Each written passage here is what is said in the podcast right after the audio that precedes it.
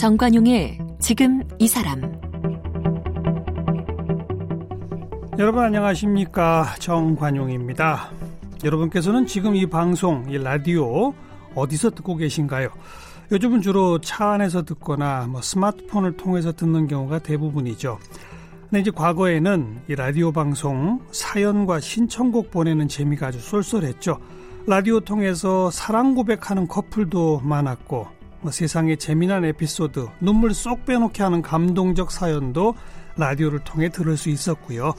이런 라디오와 얽힌 로맨스가 영화로 제작이 됐네요. 실제 KBS EFM 프로그램이었던 유열의 음악 앨범. 네. 똑같은 제목의 영화가 이제 곧 개봉을 합니다. 바로 이 유열의 음악 앨범 13년간 진행해온 가수 유열 씨를 오늘 함께 만나봅니다.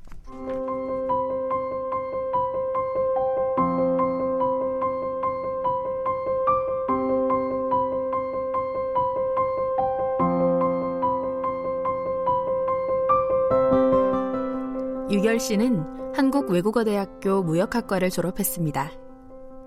1986년 제10회 MBC 대학가요제에서 지금 그대로의 모습으로로 대상을 수상하며 가수로 데뷔했습니다. 1994년부터 2007년까지 KBS EFM 유열의 음악 앨범 DJ로 활동했습니다. 2016년부터 1년 동안 KBS 이라디오 매일 그대와 유열입니다를 진행했습니다. 동요와 동화에 애정이 많았던 유열 씨는 가족 뮤지컬 브레멘 음악대를 제작하기도 했습니다. 1987년에 MBC 10대 가수상을 받았고 1996년에는 제9회 대한민국 동요대상에서 특별상을 받았습니다. 2005년에는 KBS 가요대상에서 올해의 가수상을 받았습니다. 대표곡으로는 화려한 날은 가고, 이별이래, 어느 날 문득, 에르화, 제비꽃, 단 한 번만이라도, 가을비, 사랑의 창가 등이 있습니다. 네, 가수 유열 씨. 어서 오십시오. 반갑습니다. 아, 아, 니 새삼스럽네요. 너무 반갑습니다. 아, 반갑습니다. 네. 유열의 음악 앨범이 94년부터였어요? 네, 94년. 이야. 제가 또 나레이션 나오는 사이에 또 관용 씨가 저한테 얘기하는 게, 어, 그럼 30대 초반부터였네요? 그렇게 네. 되게 새로워요. 그렇게 생각하니까 또 그러니까. 30대 초반에서 40대 중반까지. 그러니까. 아, 이거 오래 하신 건 저도 익히 알고 있었지만, 아, 그게 94년부터였구나. 네. 참 옛날 얘기네요. 그러게요. 근데 그 옛날로 안 느껴지는 건 그렇죠, 모든 그렇죠. 선배님들이 다 마찬가지셨겠죠? 그렇죠. 아니, 근데, 그나저나, 이 똑같은 제목의 영화, 이건 정말 상상을 초월하는 이벤트인데, 진짜. 처음에 어떻게 알았어요? 이런 영화 만들어진다는 거? 아니 연락을 받았어요. 작년 중반에 연락을 주셨는데 작년 여름 중반. 여름 막 지나자마자였을 음, 거예요. 음, 음. 어느 날 문득 정말 음. 이 시나리오를 가지고 영화를 만들려고 한다고 음. 영화사 PD님 대표님이 연락을 주신 거예요. 어, 그래서 일단 만나기 위해서 나갔는데 예. 정말 얘기를 들으면서 저는 진짜 어떻게 이런 일이 그러니까, 그러니까. 예. 물론 저한테 너무 소중한 예. 프로그램이었고 예. 실제 존재했던 라디오 프로그램 이름을 영화 제목으로 한 건 한 번도 기억이 없거든요, 저는. 네. 그러니까.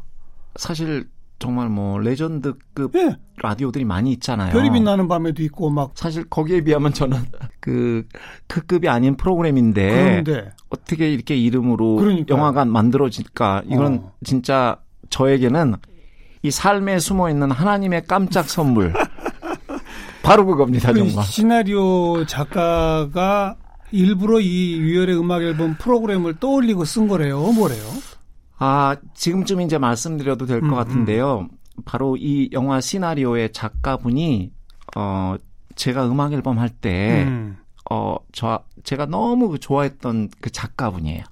라디오 프로그램 작가. 아. 제 프로의 메인 작가였고, 아, 그렇구나. 그때도 제가 그 글이 너무 좋아서, 음. 그, 정말 저희 라디오 하는 게 너무 신이 났었거든요. 음. 그래서 그 표현을 많이 했었는데, 이분이 이제 성장을 하시면서, 음흠. 봄날은 간다라는 시나리오로 영화계에 어, 예. 유명한 영화죠. 이영애 씨, 이영애 네. 씨 나왔던, 네. 또 드라마 중에는 KBS에서 있었던 그 공항 가는 길 음, 바로 그 작가분이에요. 네, 네. 근데 제가 라디오 할 때도 느꼈지만 이 라디오 시절에 관한 그 정통 FM 음악 방송에 음. 관한 음악도 너무 사랑하는 작가였고 특별히 FM과 라, 라디오 중에서도 음. 이 음악 앨범에 관한 추억이 그분도 정말 진하게 있는 분이고 네, 네. 그분 아마 좀 어린 시절, 젊은 시절, 그리고 아마 메인 작가로 처음 됐을 때 아마 네. 그럴 때 프로그램이었을 거예요. 사실은 메인 작가 첫 프로그램이었대요. 그렇죠, 그렇죠. 예, 근데 제가 너무 신나하고 음. 그 프로, 글 좋아하고 그랬던 그 추억들이 많이 있으셨던 것 같고 본인의 애정도 남다르고, 네. 그래서 제 개인적으로는 정말 우리 함께 한 그, 그 젊은 날의 음, 어떤 바치는 헌시 음. 그런 의미로 이 시나리오를 만들지 않았을까. 알겠습니다. 어떤 스토리예요? 근데 딱 영화 제목을 이 라디오 프로그램을 내건 걸 보면 네. 물론 그 프로그램 출신 작가가 썼다 하더라도 이 반전이 많아요. 영화 내용에 이 프로그램이 계속 나와야 될 거 아니에요. 어, 사실은 뭐 제가 지금 뭐 스토리를 분명히 다 얘기를 안 하겠죠. 하면 안 되나요? 알고 보면 재미없잖아요. 어쨌든 근데 반전이 많아요? 예, 오. 반전은 제, 가 생각하는 반전은 뭐냐면 음 라디오가 분명히 배경에 있으면서 음. 공기처럼 보이진 않지만 우리 삶 속에서 라디오가 서로 사랑의 어떤 메신저 역할도 하고 어.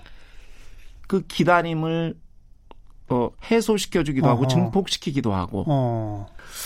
그래서 이 라디오를 통해서 이 주인공인 미수와 현우가 음. 계속 엇갈리는 그 인연이 있는데 음. 시- 처음에 만난 첫, 처음 만나는 두 사람의 만남이 94년에 제가 첫 방송을 하던 첫 방송을 들으면서 만나요. 아. 네.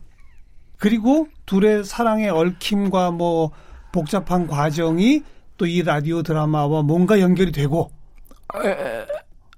중간에 둘이 어쩔 수 없이 헤어졌다 또 다시 만나고 하는 건데 음. 서로 그 라디오를 통해서 음흠. 확인이 되기도 하고 거기에 뭐 엇갈리기도 하고 사연도 보내고 막 그런 그런 걸 통해서 그렇죠. 그런 거 그런 거. 그때 예. 막 천리안에 막 글 보내고 막 그렇죠. 이럴 때거든요. 어. 네.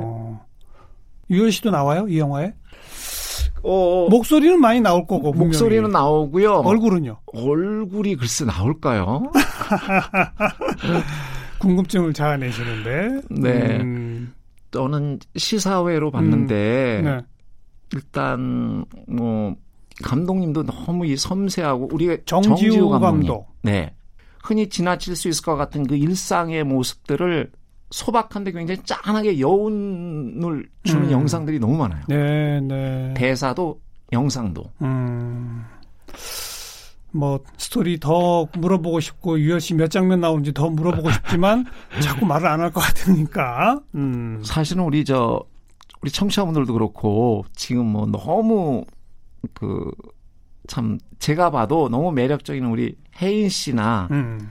또 고은 씨 음. 영화에서는 김고은, 정혜인. 네. 네.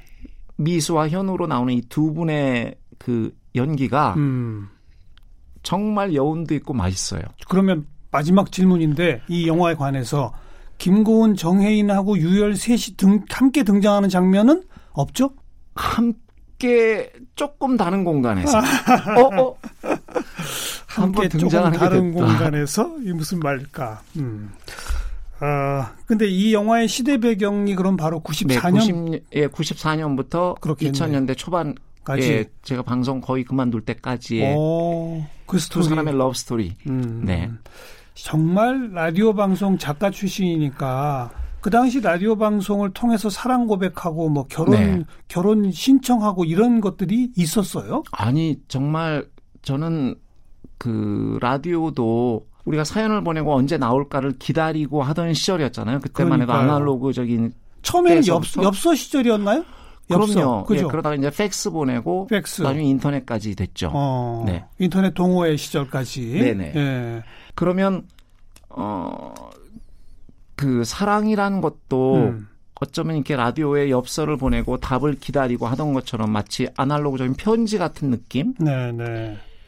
그래서 그 뭔가 서로 갈등을 겪고 있는 커플들도 음.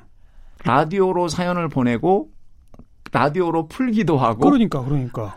라디오로 고백을 하고 참 지금 생각하면 음. 너무 순수한 것 같아요. 음. 근데 그런 걸 일부러 이제 또 골라서 소개해 주면서 저희가 미안해 고마워 사랑해라는 코너도 있었죠 미고사라고. 어. 그럼 그, 거기를 통해서도 해서 서로 풀기도 하고 어. 완전히 어긋난 것 같은 커플이 음. 다시 화해하고 음. 그리고 나중에 청첩장 보내오고 결혼식 축하해 달라고 안 그래요? 악보를 보내달라고 하더라. 아. 마음은 그런데 음. 악보를 보내주면 신랑이 불러주겠대요. 해서 네. 어, 악보를 보내준 적도 있고 네. 감히 축가 요청은 못 하고.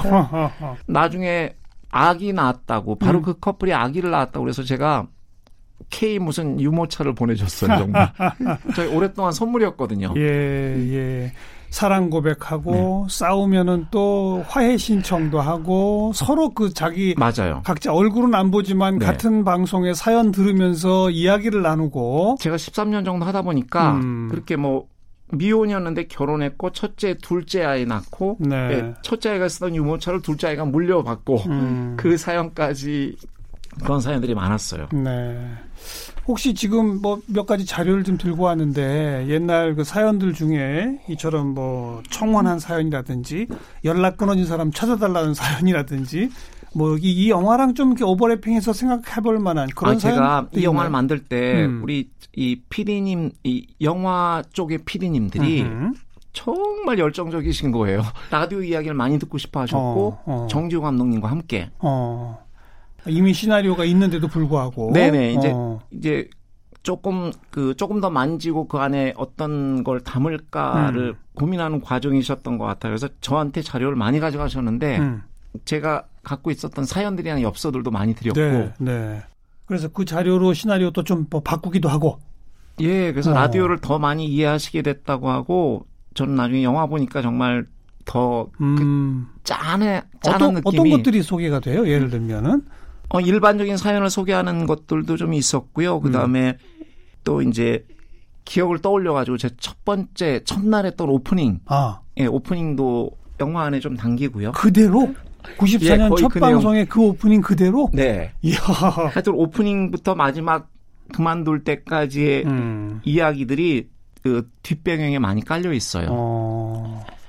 좀 그리고- 여기서 특별히 좀 소개해 줄 만한 무슨 기억에 남는 사연이라든지 사연들은 많은데 오늘은 다는 목, 어, 그, 제가 정말 소개해 드리고 싶었던 거는 좀 못 갖고 왔고요. 솔직히 찾다가 못 찾았고. 예.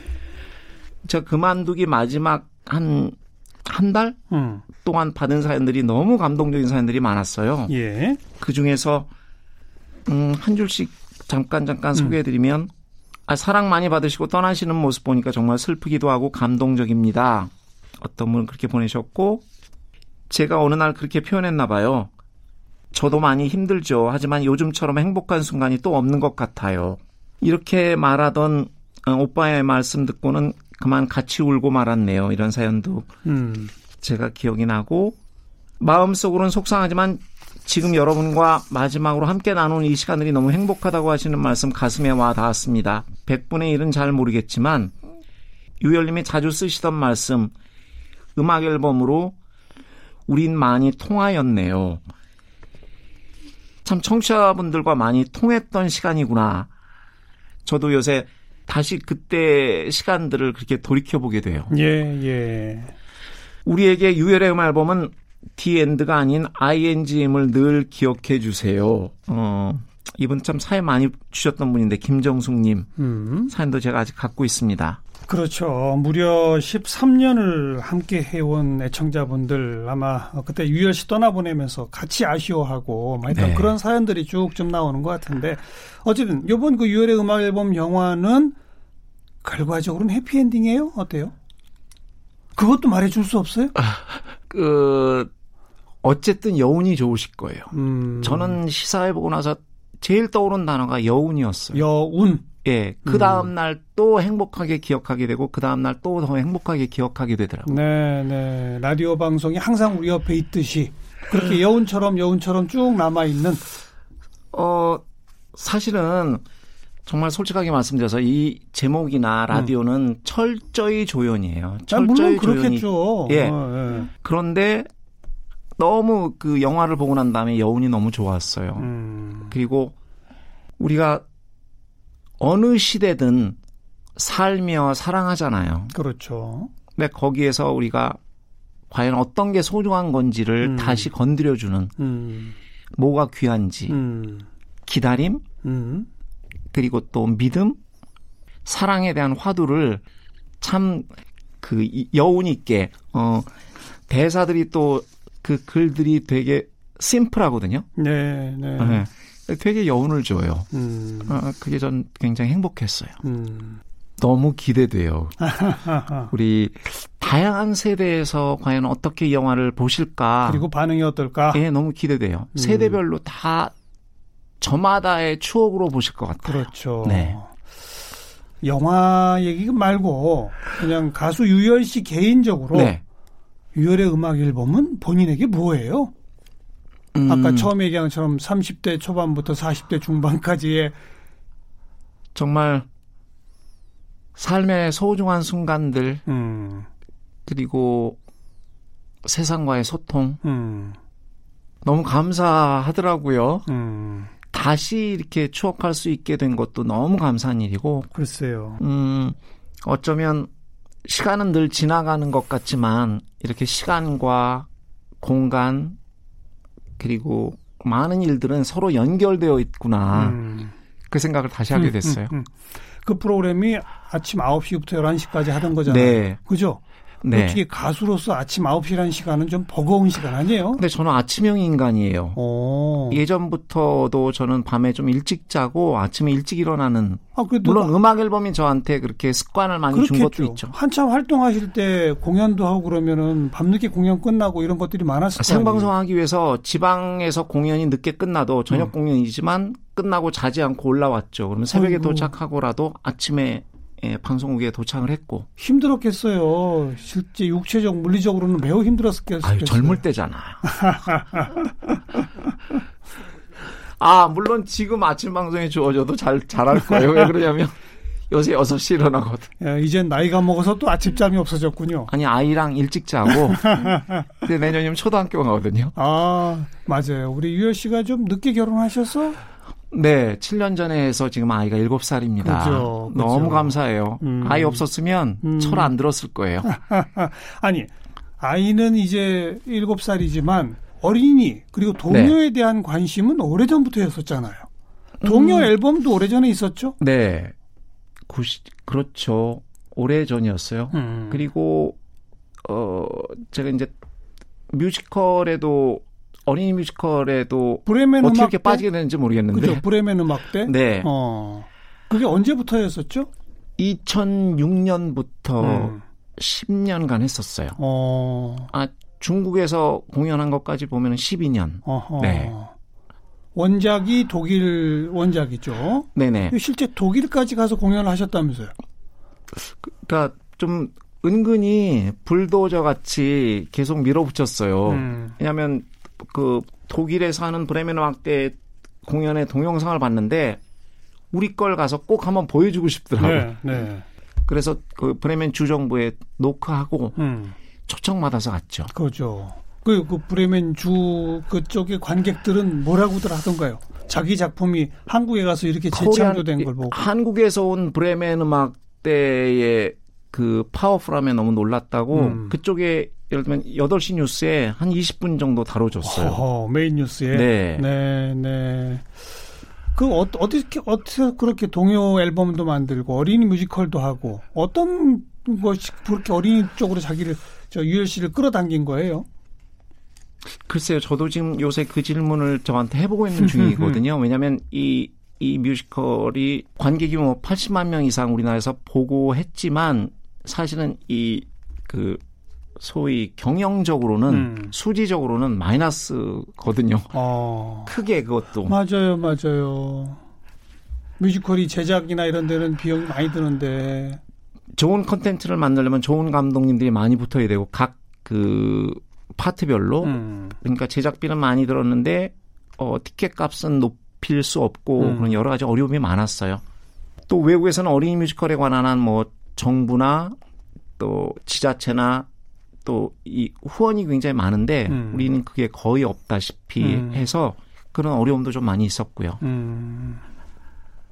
네, 이제 그럼에도 불구하고 계속해서 이걸 10년간이나 끌고 오게 된 그런 동력은 아이들이 음, 또 부모들이 너무 감사했어요. 공연을 보고 가는 반응이 예.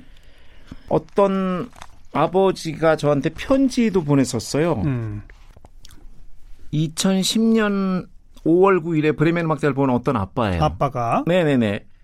어린이 공연이기에 세계적인 유명작들에 비해서 완성도가 떨어지지 않을까 했던 저의 생각이 얼마나 어리석었는지 깨닫는데 몇 초도 걸리지 않았습니다. 음, 음. 도대체 얼마나 열심히 했으면 피곤해 지쳐 의자에 앉으려 하기에 바빴던 저를 그렇게 감동시켰을까요? 저의 가슴과 제 아들의 가슴으로 전달되던 반원들의 열정. 또 중략하고 그날 밤에 공연을 보고 난 밤이래요. 몇 권의 책을 읽고 아들과 천정을 보며 누웠는데 아- 갑자기 아들 녀석의 입에서 튀어나오는 랄랄라 브레멘 음악대 그 노래 소리에 저도 모르게 천장을 보면서 같이 신나게 노래를 부르기 예, 시작했고 예. 그러니까 이런 글들을 쭉 보내줬어요. 어, 그런 아이들의 반응, 좋아하는 또 부모들의 반응 네. 이런 게 아마 그런 게 아마 뭐 10년 이상을 끌어오게 만들었다 그 말씀이시로군요. 음. 당신들이 있었기에 어느 한 가정이 행복했고 그 아이의 인생, 그 가정의 인생이 이렇게 행복하게 바뀌었음을 막 이렇게 막 감탄사를 보내주시는 편지도 보내주시고 네, 네. 그나저나 그 최근에 목소리 성대가 조금 안 좋으시다고 하더니만 오늘은 괜찮네요 소리가 많이 다 회복되셨어요? 제주도 1년살이를 용감하게 결정을 하고 작년에 어 제주도 예, 1년 살이 아내분으로 예. 시골 돌집을 하나 빌려가지고 어. 너무 행복한 시간을 갖고 있다 왔습니다. 아, 요즘 그게 또 일종의 유행이라고 하더니만 어, 아주 과감하게 제주도 1년 살이를 하셨구나. 저희가 아 사실은 제가 2년 전쯤에 어 KBS에서 하던 라디오 프로그램을 그만두자마자 네. 제가 이제 성대 검진을 좀 해봤는데 음. 호흡이 좀좀 불안정한 거예요. 성대 역기능 현상이 좀 있다고 하더라고요. 어. 근데 이게 증상은 있는데 어 우리 현대에서 많이 밝혀지지 않은 가장 큰 그 원인이 뭐냐면 스트레스라고 하잖아요. 누적되어 온 스트레스가 분명히 있다. 음. 그래서 정말 모든 걸 내려놓는 시간을 좀 가져보라는 권유를 받고 제주도 1년 살이 네 어. 다녀왔습니다. 그래서 회복이 되셨네요, 이제. 회복되고 있습니다. 어, 안데 아주 오래간만에 지금 새 음반 작업하신다는 얘기 들었거든요. 그- 그리고 그 시간 작년하고 올해 사이에 어쩌면 저도 처음으로 무조건 달려왔던 많은 시간들을 돌아보게 됐고 예. 정말 돌아볼수록 지난 시간들이 아 이게 정말 은혜구나 음. 에 많이 느끼게 됐고 또 그 공부도 많이 하게 됐고 가스펠 음악을 지금 녹음하고 있는 중이에요. 어, 가스펠로 앨범을 만드시려고? 네, 한 곡씩 한 곡씩 음원을 더 발표할 예. 생각인데요. 예, 예.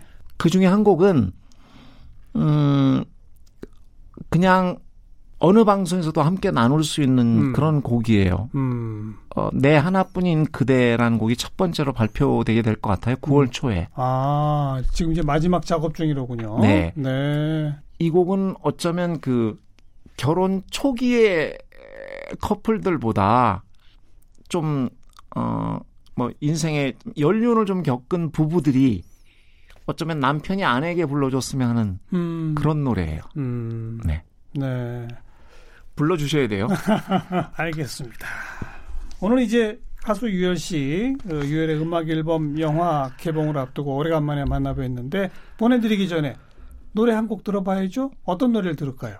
제가 그때 음악 앨범 때 받은 사연 중에 갑자기 이 사연이 그 거의 제가 마지막 날 받았던 사연인데요. 음, 내가 처음 너를 만났을 땐 너는 작은 소녀였고 그 제비꽃 가사인데요.